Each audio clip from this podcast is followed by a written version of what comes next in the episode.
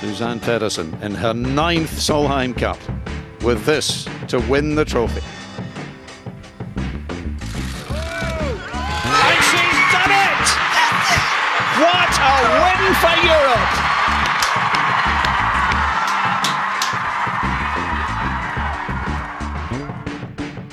Mulligan, en podkast fra norsk golf.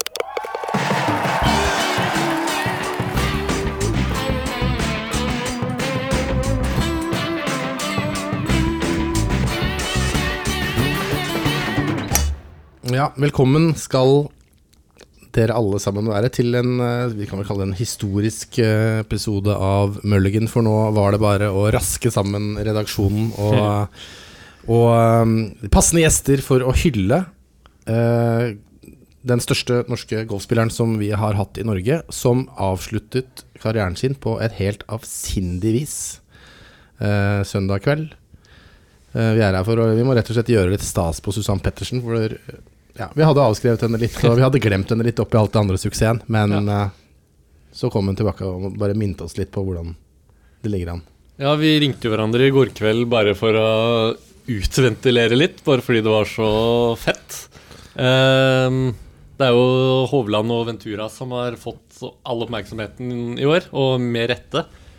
Og det, bare, det sier sitt om Susann Pettersen at hun likevel klarer å vise hvem som, er, hvem som faktisk er sjefen. Vi har med oss Andreas Torp. Du har eh, kommentert uh, Solheim Cup eh, for Golf TV og Eurosport i helgen. Eh, Andreas har jo da, som dere som kjenner han, en lang eh, karriere bak seg på LPGA-turen som caddy.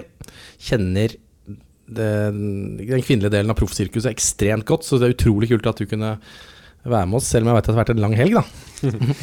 Ja, tusen takk for at jeg fikk lov til å komme. Det var jo avtalt det for eh, noen få minutter siden på telefon.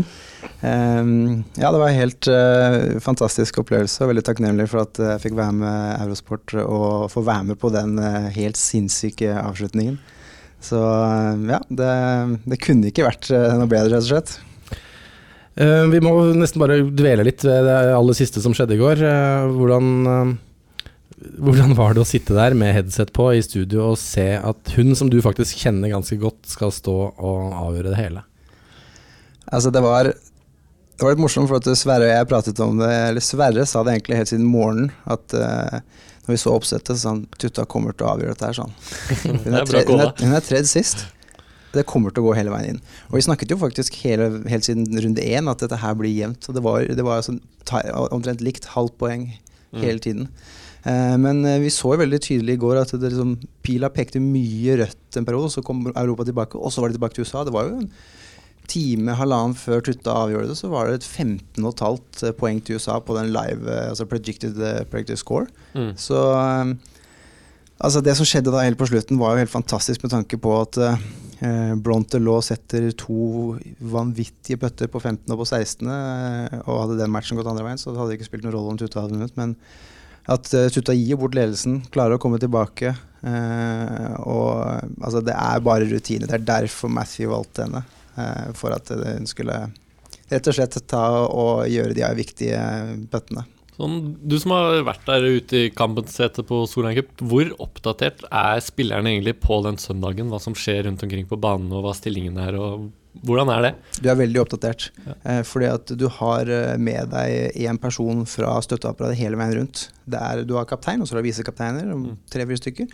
Men så har du sånne hjelpere, som vi kaller det. Så du har én hjelper med deg hele tiden som går med radio på øret. Så du kan få vite akkurat hva hver enkelt spiller slår på hvert enkelt hull, hvis du ønsker det. Okay. Eh, men det som skjedde her nå i går, var jo at det var jo bare noen få sekunder mellom Blontelås seier på 17. og Tutta sin putt, så Tutta hørte jo jubelen Hun hørte ikke jubelen de, de spurte henne om du hørte det. Mm. Eh, så hun visste jo faktisk ikke da at den der var for cupen. Hun trodde det bare var å vinne matchen, og så skulle da Blonte få lov til å avgjøre det på eventuelt da siste hullet. Mm. Men, eh, men, du vet alt som skjer, og du har jo leaderboarden, og du hører jo, hører jo også når du går imellom slagene og sånne ting, eh, hvor, eh, altså med publikum, at det skjer noe. Eh, så hvis de vil, kan de være veldig opptatt, og hvis ikke, så kan de egentlig bare ignorere det. Men eh, ja, så da, vet, da, klart hun vet, da vet jo ikke hun der og da at eh, det er for å vinne eller tape cupen, for det var jo det det var. Og det var det som gjorde det ekstremt òg. Det var en helt fantastisk Solheim Cup med hvor mye, som du sa, det, Det bølger fram og tilbake. Det var ingen matcher hvor det var liksom, noen var tre opp tidlig, og alt var bare dødt heller. Så den levde jo gjennom hele ettermiddagen der. Men det er et eller annet med det derre, i hvert fall for vi som sitter og ser på, da, og for alle tilskuerne som står rundt, som kanskje har fått med seg mer, at det er ikke Ofte så Hvis det hadde vært i en vanlig turnering, så hadde det vært snakk om å vinne eller, eller omspill. Så du, så du risikerer ikke noe Men her er det som så innmari mye på spill, og det er et eller annet med det at det, det passer så bra til Susann Pettersens personlighet òg, virker det som. Jeg er helt enig. Ja, som du sier, altså det, Hadde matchen delt, så hadde USA beholdt pokalen, og da hadde de stått og jubla på siste grinen. Eh, og Det syns jeg er veldig unikt med både Ryder Cup og Solheim Cup. Altså, du, du skal vinne den, ellers så taper du den. Mm. Eh, men eh, det var liksom Altså alt sammen bare liksom ble helt perfekt. Eh, og det er jo og viktig også å gi all honnør til, til kaptein Matthew, som vet hvorfor hun plukker Susanne, Susann, og stoler veldig på det, stoler veldig på henne. Og hun setter hun også da helt bevisst mot slutten. Det vi fikk jo vite underveis, at det var at Nordquist gikk sist fordi at hun ble veldig syk eh, på lørdag kveld, og var dårlig også veldig dårlig på søndag morgen. Så hun trengte mest mulig tid. og de vil kanskje slippe å kanskje vinne før det, da. Mm. hun spilte hun fantastisk og tok hånd om, eh, om eh, Pressel, men måten Matthew satte det opp på, måten Matthew brukte Susann Hun brukte henne med uh, Anne Van Damme, som var veldig viktig første dagen. Mm. funka ikke helt bra andre dagen, men også da setter hun i den posisjonen, for hun visste hva som kom, og det er bare rutine igjen. Altså, Matthew er fantastisk eh, dyktig har vært med lenge. Det var også kult å se kommentarene Tutta hadde om van Damme etter første dagen, hvor hun bare kalte henne for basically den beste golfspilleren hun noen gang har sett. Anne van Damme er jo ikke den beste golfspilleren Tutta har sett, men det sier kanskje litt også om hvor bevisst hun er sin egen rolle som mentor og kaptein. da, Det at hun sier noe sånn. Ja. Eh, beste kvinnelige golfspilleren jeg Ja. jeg tror jeg det var. Eh, Jeg har trent mye ved siden av Amanda, og hun er helt fantastisk eh, ballstriker. Men det mangler jo da en god del på, på nærspill, det så vi veldig tydelig i den siste matchen med Tutta. Men, eh, men eh, tilbake til eh, altså eh, Tutta og hvordan hun, hun eh, altså klarer å omstille seg og, og altså, hun er jo desidert best da når det gjelder, selvfølgelig, og det er jo derfor hun var der. Mm. Eh, masse spørsmål rundt dette her om hvorfor velger du en som ikke har spilt i det hele tatt. Det var jo ikke noe bra alternativ heller, for de andre var helt ute av form. Du har en Lindberg som hadde major, ikke sant. Men det har ikke vært i nærheten, så, så igjen så var det bare fantastisk. Og jeg husker jo tilbake i 2013 at når, når vi spilte med Tutta to runder Beatrice og Tutta avtalte Eller Tutta sa til kapteinen eh, at jeg skal spille med Beatrice. Avtalte det en måned på forveien, forveien at de to skulle spille foursome sammen. Mm. Det var bare sånn det var. Eh, De passa helt perfekt. Og de vant én match og tapte én. Tapte hårfint på en liten feil på slutten, men, men det er ikke noe tvil her også at, om at altså, Tutta hadde en plan med Anne Madame. De spilte jo sammen i Scottish Open for måned siden. Det var ikke tilfeldig at de hadde to første runder sammen der. De skulle bare bli bedre kjent og se hvordan spillet deres eh, fungerte. Hva er det som er viktigst å matche opp på? Er det personligheten eller er det spillestilen? Ja, så det er interessant eh, tanke på altså Det amerikanske laget har jo brukt dette pod-systemet som Asinger hadde suksess med da han var kaptein. Inkster har adoptert det. Og, og da er det altså, de, tar, de tar faktisk personlighetstester, sånn som man gjør om man skal f.eks. inn i en jobb. Eh, så har Ingster matchet opp da tre grupper i laget. Og da, da roterer hun bare innenfor der. Hun brøt det søndag. Første gangen på tre år Ok. eh, ved to anledninger. Så personlighet er selvfølgelig kjempestort. Mm. Eh, men igjen så ser du da altså, Munoz og Siganda, som har vært bestevenner siden de var 13 år gamle, spilte ikke bra sammen på, på, eh, på lørdag ettermiddag. Så spillestil har jo selvfølgelig mye å si, men det må bare være som ja, det, det må ha dagen. Mm. Og, og komme i gang eh, bra er veldig viktig, eh, helt Mm. klart. Og så kommer vi dit, da, hvor eh, hun avgjør. Eh, jubelen og alt det der som følger med. Og det, jeg må innrømme at det første jeg tenkte, som jeg sa til samboeren min, var Nå legger hun opp. Jeg tenkte det med en gang. Nå tenker jeg nå gir hun seg. Det var bare en liten magefølelse. Eh, og så går det en halvtime, og så gjør hun det på pressekonferansen. Og eh, vi, vi må oppsummere på en måte Tuttas karriere, som er helt ekstrem. Men vi må først spørre Kommer vi på noen som har liksom lagt opp og hatt en lignende exit fra sin, sin karriere som dette her? For jeg kan, kommer ikke på noen. Nei, jeg, jeg kommer ikke på det i hele tatt, jeg. Og I hvert fall ikke i golf. Det Det måtte vært hvis Tiger la opp etter Masters, men selv da, så hadde han jo, hvis han hadde bomma den siste putten, så hadde det vært for å komme i omspill. Uh, nei, det er umulig å se for seg. Jeg leste jo også golf.com til morgen i dag, altså Sports Illustrated. De har en sånn ukentlig spørrerunde hvor de stiller alle i redaksjonen det samme spørsmålet, og de skal svare. Og da var et av spørsmålet er var det her the greatest golf retirement of all time? Og alle var bare definitely. Det var ikke tvil engang. Det er som hvis Tom Watson skulle vunnet uh, The Open for tilbake den gangen, og så bare sagt at det, this is it, på en måte. Men han gjorde ikke det, da. Han tapte. Vi må liksom om til Noen har nevnt Johan Olav Koss, som uh, vant tre gull på Lillehammer, og ga, la opp der. Uh, jeg vet ikke hvem som andre som liksom går ut med Michael Jordan, hvis han ikke hadde gjort comeback, men han gjorde jo mm. comeback, på en måte. Um, Prøver å si at Tutta ikke kan gjøre comeback nå igjen? Jeg tror, jeg tror ikke det. Jeg tror hun er såpass eh, Jeg tror hun er såpass eh, opptatt, uten at jeg vet det, av Jeg tror hun syns det er såpass kult å gå ut på den måten. Det, det ja. passer henne som person, på en måte. Ja, det er jeg helt enig i, faktisk. Jeg tror vi bare kan konkludere med at dette er det beste Altså I golfhistorien så er det det beste retirement vi har sett, uten tvil. Altså det, som du sier, helt perfekt måte å gå ut på. Ja. Og hun og da, følte det. Ja, og da har hun satt punktum. Og da, jo, da kan vi jo egentlig begynne å fortelle liksom hele historien. Eh, for da, da, har den en slutt, på en måte. Profesjonelle golfspilleren Susann Pettersen. Hva er det, slik du ser det, som har, kjenner henne bedre enn de fleste, som, som gjør at uh, hun fikk den karrieren og, og vært den personligheten hun har vært? Altså hun er jo en vinner. Jeg tror hun hadde blitt god i hva som helst. Jeg, jeg kjenner hun ikke før Jeg eh, tror jeg møtte henne første gang jeg var 15-16 år. Da vi spilte en juniorturnering sammen. Eh, da var hun så utrolig mye bedre enn alle andre allerede da. Eh, men hun er jo en vinner. Jeg tror hun hadde lykkes i hva som helst av idrett. Det, det, er ikke noe tvil om. Elsker. Og elsker den driven ved å bli bedre. Mm. Uansett hva det er, liksom. Altså, hun skal bare liksom jobbe på. Eh, og så da så den lidenskapen hun har for golf og idrett generelt. altså De som følger henne på sosiale medier, ser jo også at hun deler mye fra andre idrettsstorheter, og hvordan hun blir inspirert av f.eks. Serena Williams. Dette her er jo ikke noe tvil om at dette her er noe sånn à la Williams. da Hun har dessverre ikke vunnet de tre finalene hun har vært i etter at hun ble mor, men, eh, men eh, den driven, gleden og liksom det altså Hun har så lyst til å bli best, mm. Eh, og har da altså, fått en fantastisk karriere. Det virker jo som hun alltid har stilt helt ekstremt høye krav til seg selv. Tror du det også er litt av grunnen til at hun har hatt ganske stort gjennomtrekk i støtteapparatet sitt opp gjennom årene? Typ, ja, mange cadder spesielt. At hun rett og slett stiller veldig høye krav til de rundt seg på samme måte som hun gjør til seg selv? Helt klart. Uh, hun har blitt veldig kritisert for å bytte ut trenere og sånne ting. Uh, hvis du ser, Jeg titta litt i dag tidlig på historien hennes. Altså et, hun hadde to sånne veldig gode perioder i karrieren. Eh, og så etter 2013 så har hun jo ikke da vunnet så mange golfturneringer. Det er jo veldig tydelig å se da at hun altså, En karriere går jo opp og ned. Det er ingen som har den eh, kurven rett opp. Men hun gjorde mye utskiftninger. Men som du sier, altså, hun sliter litt på folk for at hun er så tøff. Mm. Og hvis ikke du henger med, så er du ut. Eh, og jeg syns det er kjempebra. Og det er ikke bare hun som gjør det, det er jo mange andre som er, som er sånn også. Mm. Igjen så matcher dette personligheten hennes. Hun er, altså alt handler om å bli best mulig. Og da syns jeg det er helt riktig å gjøre. Må, dette her er hennes golf, hennes karriere, hennes mm. drøm.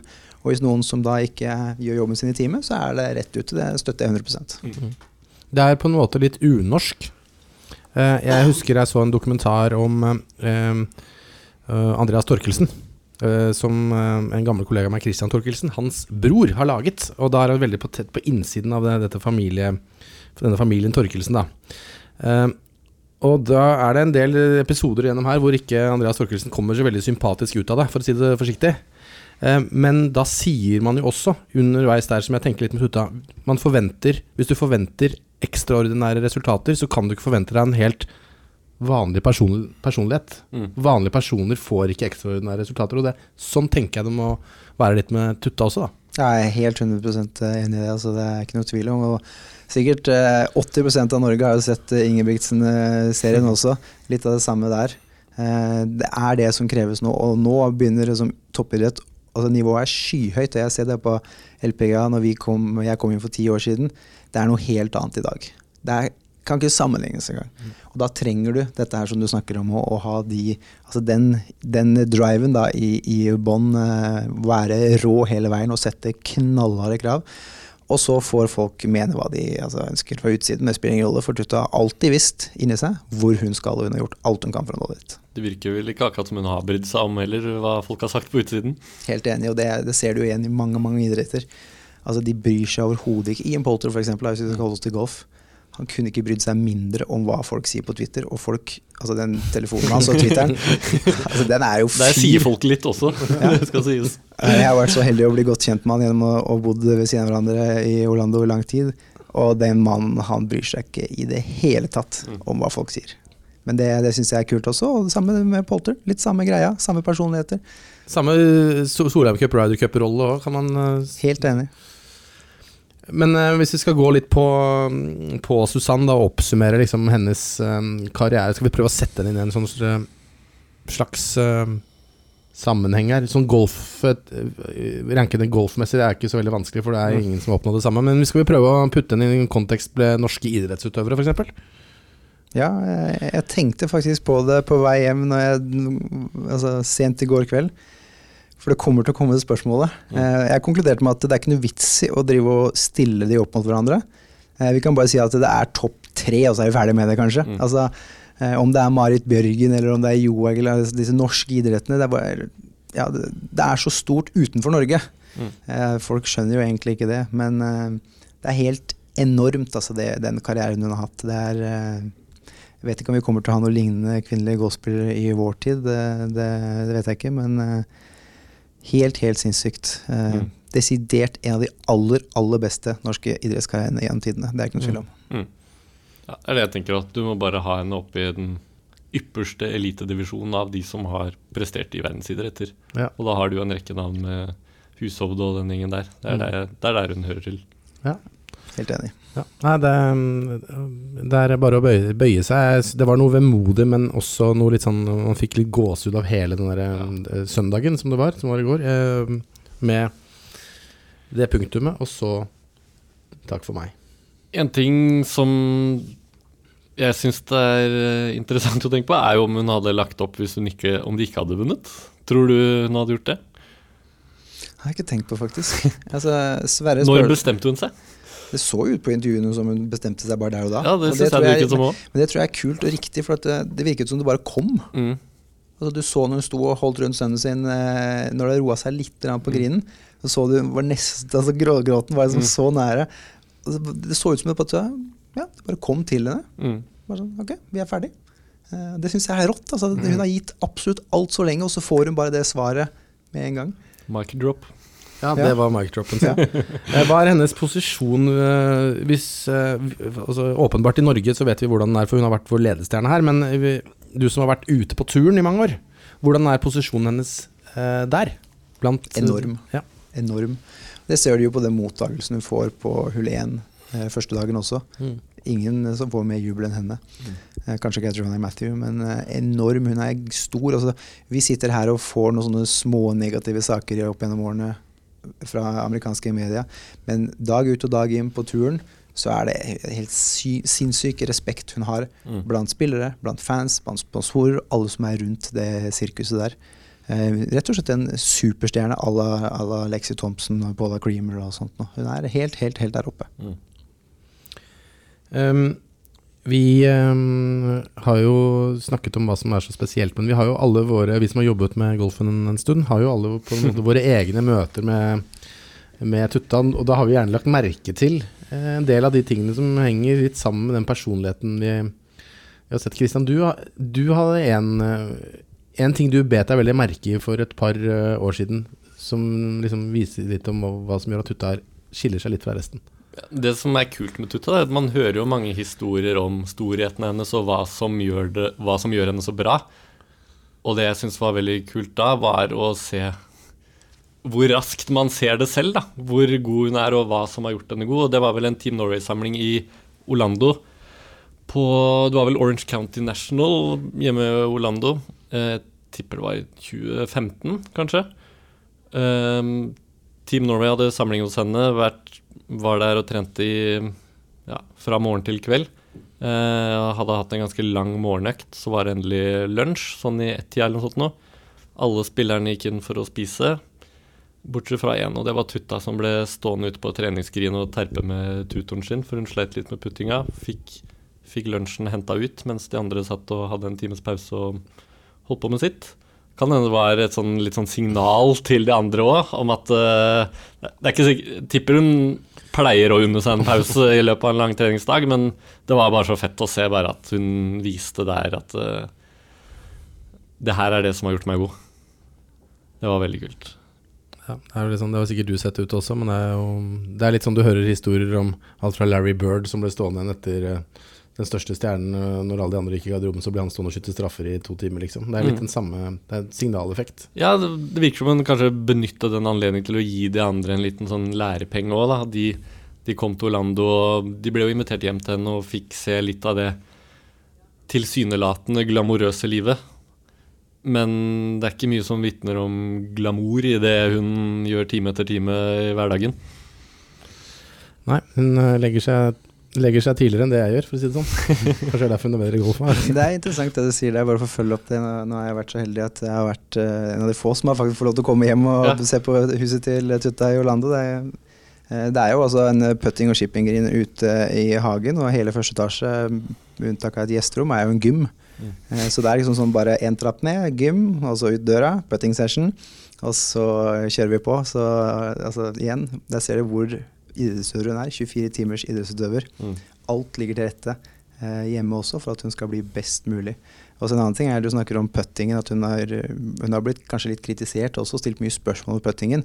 Men nå syns jeg det faktisk er på tide å si nå å si at det hun gjorde på grinen de tre dagene her, var helt fantastisk. Eh, jeg satt og analyserte det. Hun mista én putt, altså en sånn kort bom. Mm. Og vi så det i går hvor mange korte putter som ble missa. Putt er helt fantastisk. Hun hadde en putteinstruktør med seg tidligere i uken. Og det er ikke noe tvil om at eh, det er visse faktorer der som har slått ut nå. Veldig små detaljer, selvfølgelig. Det, putting er veldig lite og enkelt. eh, altså det korteste og enkleste slaget i golf. Eh, men et eller annet har klikka. For hun, hun putta helt fantastisk. Mm. Ja, det syns jeg er utrolig gøy å se også, for, for at hun har blitt liksom, stilt spørsmål ved og kritisert ved det i en årrekke. Mm. Jeg husker første gangen eh, Den gangen jeg jobbet i TV 2 og skulle bort og på en sånn slags pressemøte eh, på Bay Hill, hvor hun de som da dekket golf mest i, i pressen, da. Det var en tre-fire journalister som skulle bort. Og da skulle vi spille en runde med, med Tutta på Bay Hill. Det ble fem stykker i flighten, så det, hun heter Susann Pettersen, så får du lov til å ta med deg det der ute. Eh, og da var det litt uh, forskjellige journalister. Skal ikke nevne uh, andre enn meg, men det var noen som var nervøse. Uh, det var noen som var veldig spente, noen som gleda seg. Men egentlig var jo flest nervøse for å spille sammen med henne. Og jeg bare la merke til at de som da var litt shaky, de fikk de fikk ingenting. De fikk altså De fikk tyn hver gang de slo dårlige slag. Folk sto og skalv og døffa og slo svære slicer. Og hun bare, bare Ja, såpass, ja. Du altså, Og hun kjørte de så sinnssykt. Bomma putter. Men hun ga også kred når noen gjorde det bra, da. Men det var liksom om folk hadde 18 i handikap, hun dreit i det, liksom. Og det var, viste på meg en sånn personlighet som kom ut. Bare Velkommen, da. Gjester må være litt hyggelig, liksom. Men det var nådeløst. Det, det er sånn som jeg husker henne godt, da. Det er, Fantastisk. ja, Brutalt. det er veldig brutalt. Velkommen hit, liksom. Og det er litt sånn jeg følte i, i, Hvis vi drar tilbake til, til Solheim Cup nå, som jeg også har sett i Solheim Cup tidligere Jeg tror ikke det er Selvfølgelig mange som er kjappe i snakketøy og sånn av den, de som spiller på turen der, men, men jeg tror ikke du var så kult å møte henne i de der matchene. Du, du ville helst fått noen andre. Ja, Du kan jo bare spørre Michelle Redman, som uh, Tutta spilte mot i sin uh, første gang på Solheim Cup, i sin rookie single match. Fem ned, fem å gå. Vant alle de fem hullene. Mm. Og det er sånn Her kommer jeg. Da vet du at hun kommer til å ha en helt fantastisk karriere. Mm. For det er det altså, omtrent ingen som gjør. Mm. Uh, så jeg har ikke spurt Michelle Redman om det. Men eh, bare sånn ved siden av. Beatrice spilte første seieren på LPGA-turen. Så spilte vi også siste gruppe Michelle, med Michelle Redman. Og hun måtte gjøre birdie på siste for å gå i playoff. Mm. Eh, gjorde ikke det, så jeg vet ikke. Men eh, ja.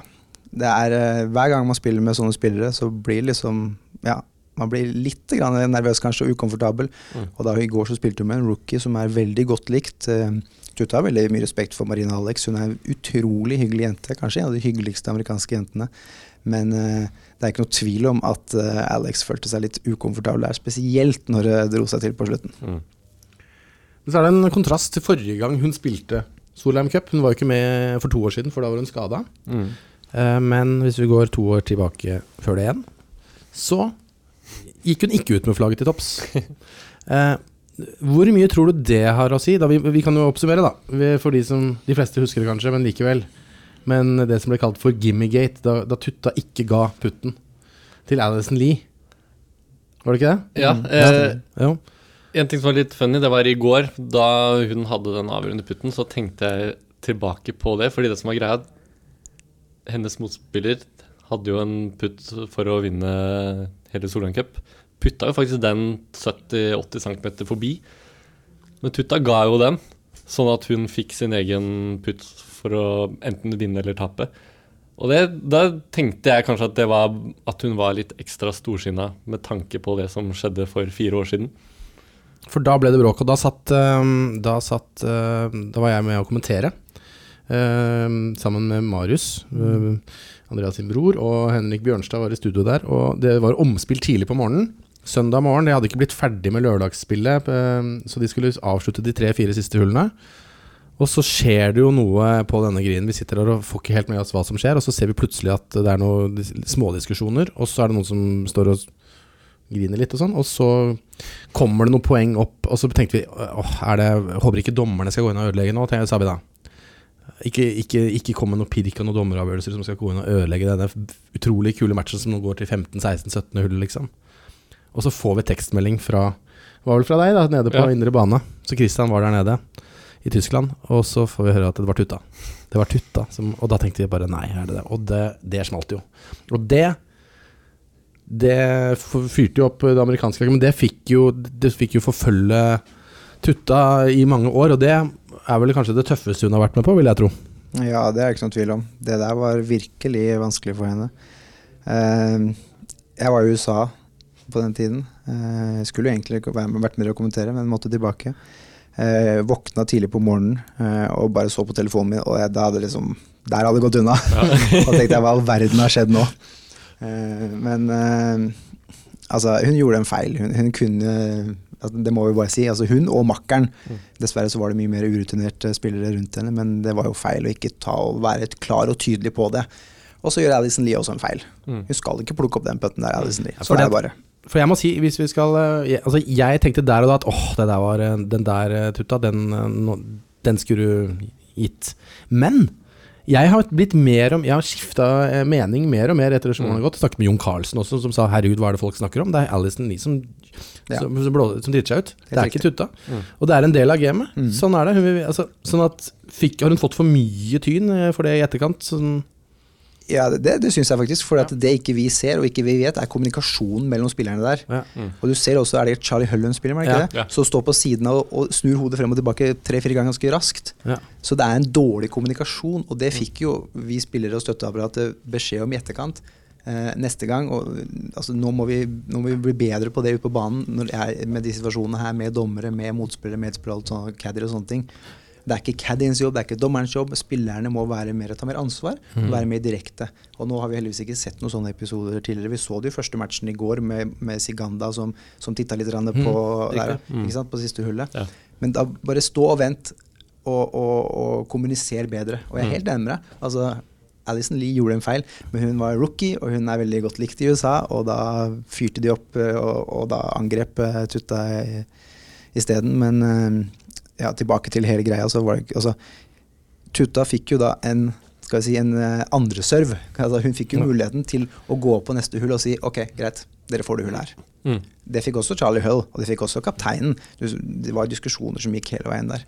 Eh, Så der, når vi sitter og ser, nå er det lett å sitte her og prate om det, men det hadde nok vært det helt optimale, for da hadde hun blitt eh, hyllet verden over.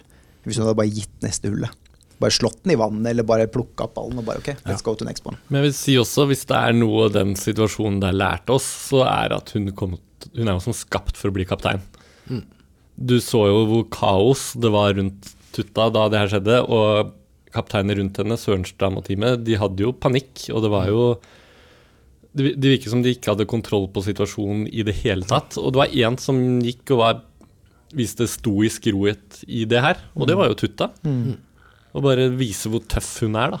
Ja, altså, Hun fulgte jo bare reglene, egentlig, altså, hvis Ja. du skal være så firkanta på det. Jeg var helt enig med deg. Kapteinsmateriale uten altså, Hun kommer til å bli en fantastisk kaptein. Eh, antageligvis da eh, neste gang. Jeg blir overrasket. Hvis, altså, jeg vet hun kommer til å bli spurt. Ja. Jeg blir overraska hvis ikke hun tar den også. Eh, Matthew kommer ikke til å fortsette. Mm. Dette her var liksom absolutt perfekt for henne, og nå trekker Ing Ingster seg også. Mm. Så eh, jeg er helt enig. Eh, Hun er en eh, fantastisk eh, kaptein, og det har vi sett i, i mange mange utgaver av Solan Cup allerede. Men hva er policyen der? For det kan vi ta Ingstra tenkte ikke jeg på før du sa det nå, men hun har jo vært en stund der. Men i Ryder Cup er det jo annerledes. Der er det alltid en ny for hvert år. Jeg er litt usikker på hele historien til Ryder Cup, om det er noen som har gått igjen. Men det er jo da Europaturen som bestemmer dette her for Ja. damene, og LPGA-turen. Og de har vel sikkert en liten gruppe med folk som anbefaler kandidater og sånne ting. Eh, Med tanke på Ingster, så er hun, hun er en legende. Eh, hun kan gjøre hva hun vil. Eh, hun kan fortsette. Alle vil at hun skal fortsette, eh, selvfølgelig. Hun har vært en sånn morsrolle for mange spillere. Mm. Gjort en fantastisk jobb, og hun gjorde en helt glimrende jobb denne gangen her også, med seks rookies på laget. Så jeg tror nok at Europaturen setter seg ned med en kanskje styre, en liten komité og sånne ting. Jeg er ikke helt sikker på Mm. hvem som er inni der. Og så ser de da på visekapteiner, og de ser på kapteiner. Nå hadde jo ikke Altså det er kanskje Maria Hjort som kan være aktuell sånn med en gang, som jeg tenker på. Uh, Laura Davies er litt usikker på. Hun, har hatt, hun fikk en sjanse til å være kaptein på en sånn match man spilte i Japan, Mm. uh, som de har forsøkt å få til. Det visste, gikk veldig dårlig, visstnok. Eh, så jeg vet ikke. Jeg syns det er bare én kandidat til neste Mm, gang, og det er, det er Susanne Pettersen.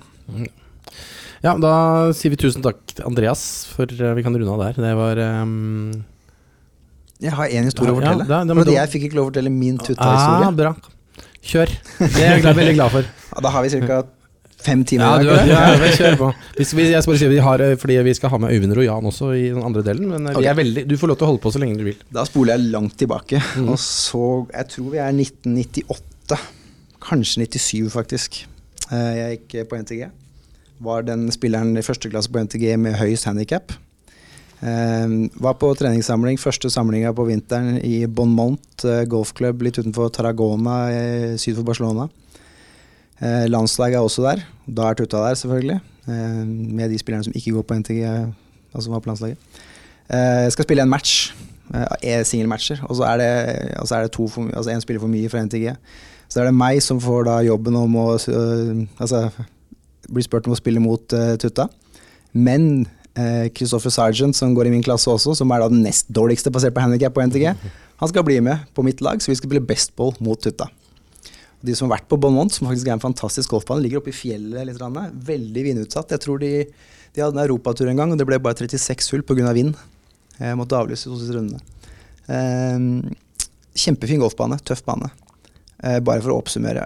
Altså, jeg var fantastisk. Jeg, var helt utrolig nervøs, og Sergeant var enda verre. Jeg, husker ikke mange slag fra runden, eh, men jeg husker at Sergeant var ikke i spill på de første to hullene.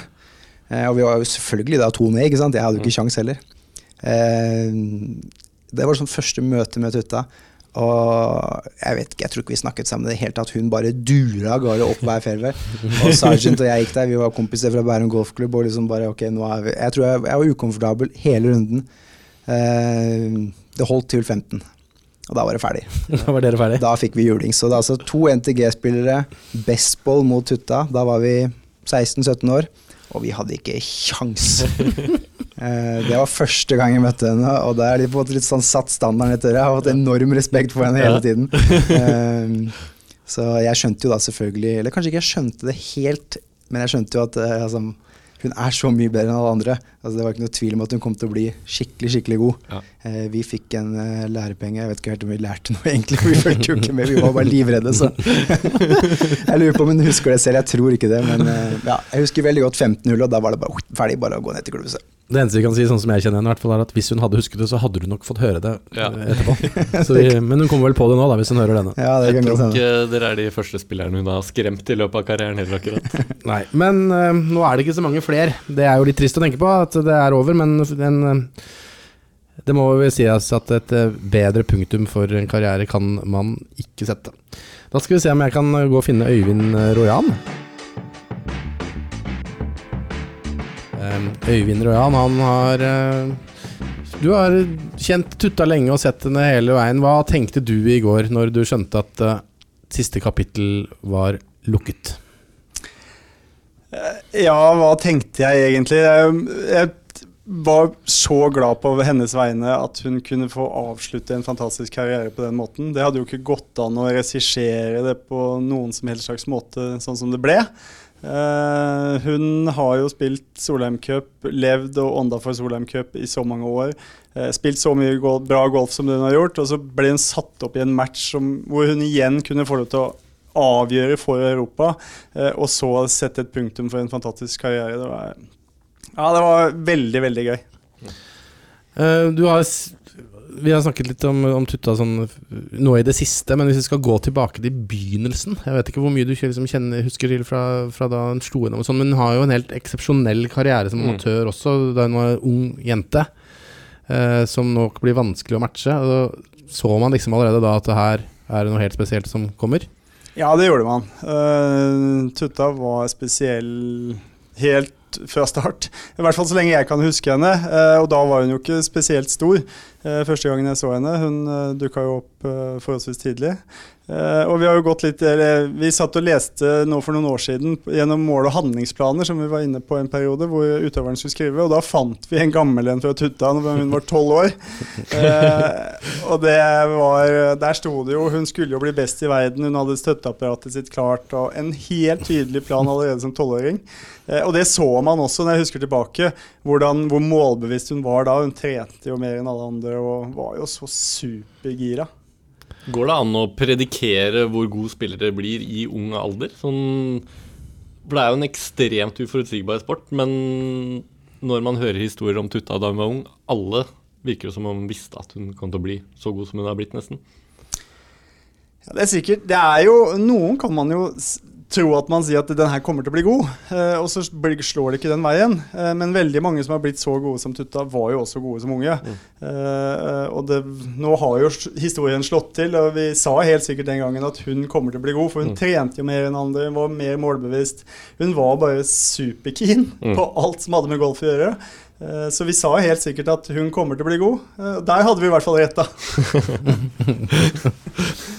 Men hva er det som um, Hvis du sier handlingsplan når du er tolv år Jeg, jeg bare tenker på, tenker på hvordan jeg var tolv år. Jeg hadde gjorde, Jeg visste ikke hva jeg skulle gjøre i morgen, liksom. Så det er jo noe det er jo, Man kan jo ikke forvente at tolvåringer skal liksom være der heller, men det er jo fascinerende å se, da. Og så ja. kalte hun det selv en handlingsplan, lurer jeg på.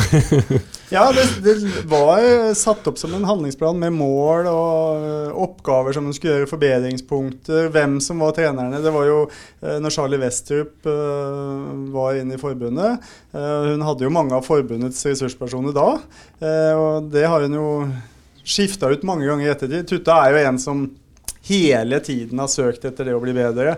Og ut, eh, ikke utnytta, men hun har bytta ut støtteapparat, trenere hele tiden på søken etter noe som er bedre. Så hun har jo hele veien vært spesiell og villet mye, mye mer enn de aller, aller fleste. Det virker som en veldig ekstrem personlighet. Må man være så ekstrem for å lykkes? Jeg tror det er mange måter å lykkes på, men en av de er jo å være ekstrem, og i tillegg da tro sterkt på den veien du tar. For det er klart, hun har møtt på mange utfordringer eh, opp gjennom årene som sier at det der kan du ikke gjøre, og sånn kan du ikke gjøre. Men hun har stått på sitt, gått sin vei, eh, og lykkes. Mm. Eh, det er veldig imponerende. Mm. Det er jo en av fallgruvene som mange utøvere kommer i.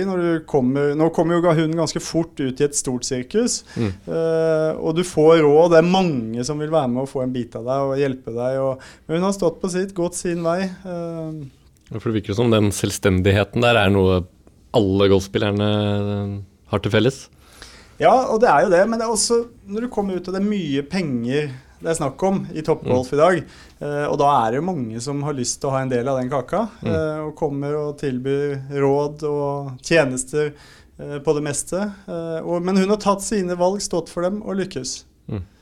Hvis vi skal prøve å sette det Det er mange som tenker nå det at hun har gått i forveien. Vi ser jo Altså Før Solheim Cup-helgen nå, så var liksom ok, Tutta skulle være med, og det var, det var, hyggelig at hun fikk være med på laget. Det var litt mm. som vi tenkte. Og så har det vært bare snakk om Hovland og Ventura eh, sånn nå i det siste.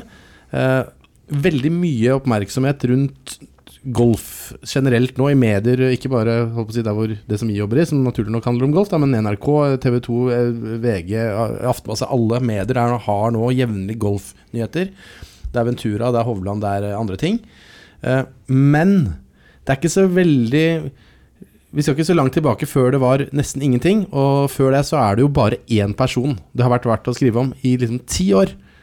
Og da tenker jeg, hvor viktig har Susann Pettersen vært i sin karriere eh, og, i forhold til det vi ser nå, da, fra, fra de som akkurat nå slår gjennom?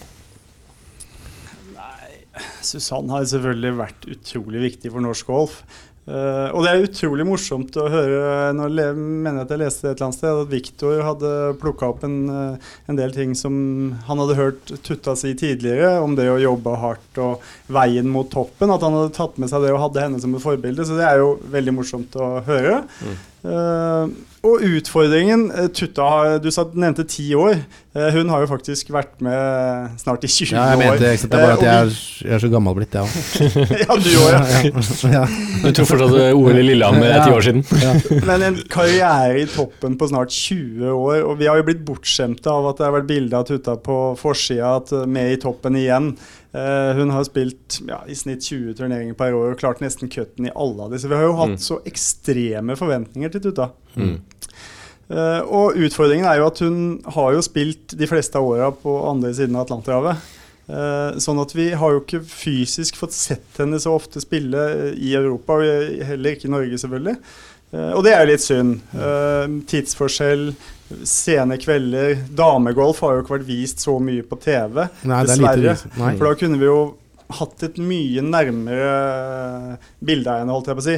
Hvis vi kunne fått sett henne som vi gjorde i helgen. Mm. Så det er, det er, veldig synd å se tilbake på. Alt det hun har gjort, har ikke vært i TV-ruta. Mm.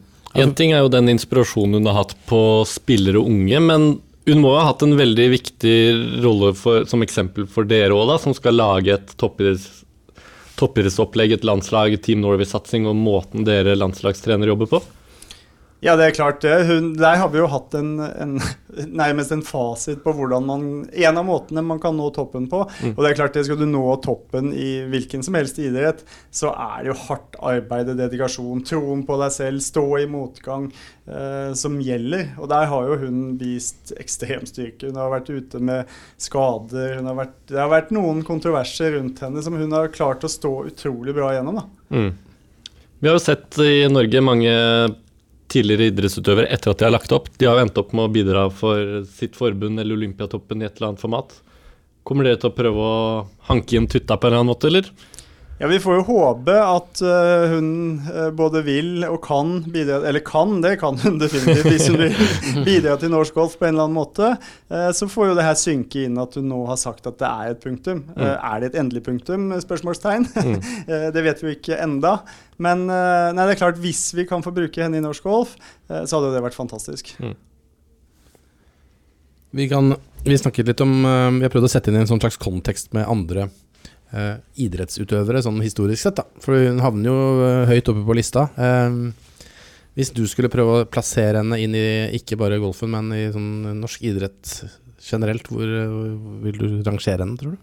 Hvis du tør? Oi, oi, oi. Nå er vi ute Nå er jeg ute i liten båt på et stort hav. Uh, nei, det syns jeg er et veldig veldig vanskelig spørsmål. Uh, vi er jo heldige, uh, nå sier jeg vi, men Tutta er jo heldig som har drevet med golf, hvor man kan holde på så lenge som det hun har gjort. og ikke mindre imponerende at hun har orka å holde på gjennom alle disse årene. og med, til tross for alle suksessene, så har det jo også vært motgang for henne. nei, det jeg tør ikke å hoppe. Uh, jeg da kan jeg bomme så stygt akkurat her og nå. Så. Jeg kan tørre, for uh, vi, vi, vi, har jo sett gjennom eh, meritter og litt sånne ting. Én ting er at hun har vunnet så mye hun har vunnet. Var det 15 LPGA-turneringer? 7 lett. 22 som proff totalt. Men så har vi For vi har snakket om litt om Vi sammenligner litt statistikk. det er én som er spesielt imponerende, uh, som er da det at hun har vært innen topp ti på verdensrankingen var det 436 uker på rad, altså over mm. åtte år. Det er eh, Det er eh, heftig. Altså, det, la det synke inn litt, liksom, for det er drøyt. Det er jo ikke bare en av norsk idrettshistories største prestasjoner. Jeg vil si det er en av idrettshistoriens største prestasjoner. Ja, det er jeg helt enig i. Eh, Når du sier over åtte år, så er det jo helt sinnssykt uh, hvor bra og hvor lenge det er. Uh, og tilbake til den handlingsplanen fra hun var tolv år, så skrev hun jo at hun skulle bli best i verden. Mm. Det oppnådde hun ikke. Uh, men jeg vet Jeg har tenkt mye på det. Hadde hun oppnådd det å bli best i verden for, eh, når hun slo igjennom, Mm. Eh, Hadde hun hatt den karrieren etterpå? Da er jo et spørsmål man kan stille seg. Mm. Så kanskje det har holdt drivkraften hennes oppe i så lang tid. Ja. Mm. Og hvis du kunne velge karriere, ville du heller hatt eh, vært nummer én i verden en liten stund, eller ville du hatt syv-åtte år innenfor topp ti? Hvis du kunne velge mellom de to. Jeg vet, tror jeg vet hva jeg ville valgt. Ja, lett. Ja. Og for å sette litt i perspektiv òg, da, Vi hadde jo litt sånn lek med verdensrankingpoeng til morgen i dag med Viktor Hovland. Eh, han har jo samlet opp et visst antall poeng nå på de 15 turneringene han har spilt. Men det tallet skal jo deles på 40 for å fylle opp på en måte kvoten for to år, som er det rankingen beregnes til. Men hvis du deler på 15, så, så får du egentlig hans faktiske verdensranking basert på det han har spilt. Og da hadde han ligget på 22.-plass på verdensrankingen. Og tenk på hvor ellevilt bra egentlig Victor har spilt nå gjennom sommeren. Så er det fortsatt en 22.-plass på verdensrankingen, og så har du Tutta da, som har ligget topp 10 i alle de årene. Det er jo helt vilt. 436 uker på rad. Så den, den er eh, ja, helt eksepsjonelt eh, bra. Men vi har jo en del andre tall også, for vi kan Hun har jo i tillegg Hun har vunnet to major-titler, men hun har også blitt nummer to. Ja, Eh, mange andre gode plasseringer. Du har litt sett på de, Christian. ja, vi vi snakket jo litt om en spiller man kanskje kunne sammenlignet karrieren hennes litt med på herresiden. Og så begynte jeg å tenke litt på Dustin Johnson, faktisk. Som har vært en av verdens beste spillere i mange, mange år. Vært en ekstremt god ballstriker, men også kjent for å i majorer har veldig mange andreplasser. Eh, veldig mange pallplasseringer uten å vinne. Eh, og man sitter med en følelse at selv om han har vært blant de beste, og best også, at han likevel har underprestert litt. Og så sjekket vi Wikipedia og så fant vi ut at han også har 22 proffseire. så det var akkurat samme tallet som Tutta tilfeldigvis også. Men litt sammenlignbare spillere, kanskje. For det, jeg føler ikke det blir feil å si at hun kanskje har underprestert litt også. Se, Andreas har lyst til å si noen ting her. Mm. Jeg sitter bare og tenker veldig på den der, for det er, eh, det er vanskelig å svare på, egentlig. Men eh, er også et veldig brutalt ord, så jeg føler ikke det blir riktig å si. har Men du noen- skjønner uh, Ja, men jeg har jo sett flere av disse Craft Nabisco, A&A Du har vært der borte, blant annet. Ja. Og så sett hvor nære hun har vært. Jeg fulgte hun på innsiden eh, på St. Andrews, eh, hvor jeg hjalp norske kommentatorer. Også da var, det jo, var hun med helt til 17. hullet. Eh, det sier vel egentlig mer om hvor vanskelig det faktisk er å vinne disse majorene. Ja. Eh, hun har blitt nummer to av 156 i feltet så mange ganger, og så vunnet to, men, men uh, underprestert, den, det, det kan jeg ikke eh, støtte, Nei. eh, egentlig. altså. Ja, for du har tallene, Christian, på, på på dette er major-turneringer. Ja, hun har 14 topp fem-plasseringer, seks andreplasser og fire tredjeplasser. Så det er jo helt vilt bra. Ja, vi Ja, det er vilt bra. det er helt vilt. ja, hva skal vi si? Vi, eh, vi, eh, vi nærmer oss slutten, eh, men hvis vi skal kunne ta en aller siste runde og oppsummere Susann Pettersen, hva, hva sier vi da, Øyvind? Oh, det kan jo sies med mange ord, eh, men eh, 20 år i verdenstoppen med så mange seire og den, alt det hun har fått oppleve og det, det hun har gjort for norsk golf, eh, det er bare en fantastisk karriere. Eh, blir, får egentlig få ord. Mm. Ja. Jeg føler på den der, det er, det er veldig vanskelig å egentlig beskrive det. Men uh, jeg vil bare gratulere henne, for jeg syns at det er helt fantastisk det hun uh, har fått til. Og, og at jeg har fått muligheten til å være med bitte litt på den reisen også, ved å spille med henne i Solheim Cup. Uh, bare å gratulere. Og nå er jo én et kapittel ferdig, og så blir det veldig spennende å se hva hun ser videre. Og jeg har sett mange ganger altså, hvor dyktig hun er i den gruppen, laget. Mm. Uh, og hvis da det byr seg en mulighet nå for Øyvind og forbundet å bruke henne da uh, i en kanskje en litt sånn lignende rolle hvor hun er så vanvittig god, uh, så tror jeg det kommer til å være veldig positivt for norsk golf også. Men eh, bare gratulerer, rett og slett. Altså. Du vurderer ikke en liten sånn rematch av den der, eh, runden dere hadde nede i Spania? Nå har du muligheten hjemme.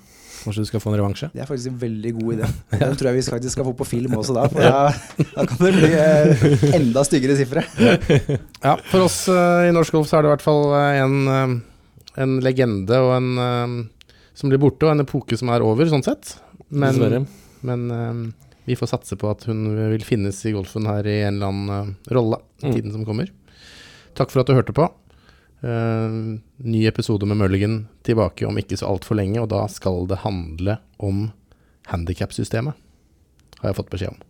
Det nye handikapsystemet. Det blir spennende. Så inntil da, på gjensyn.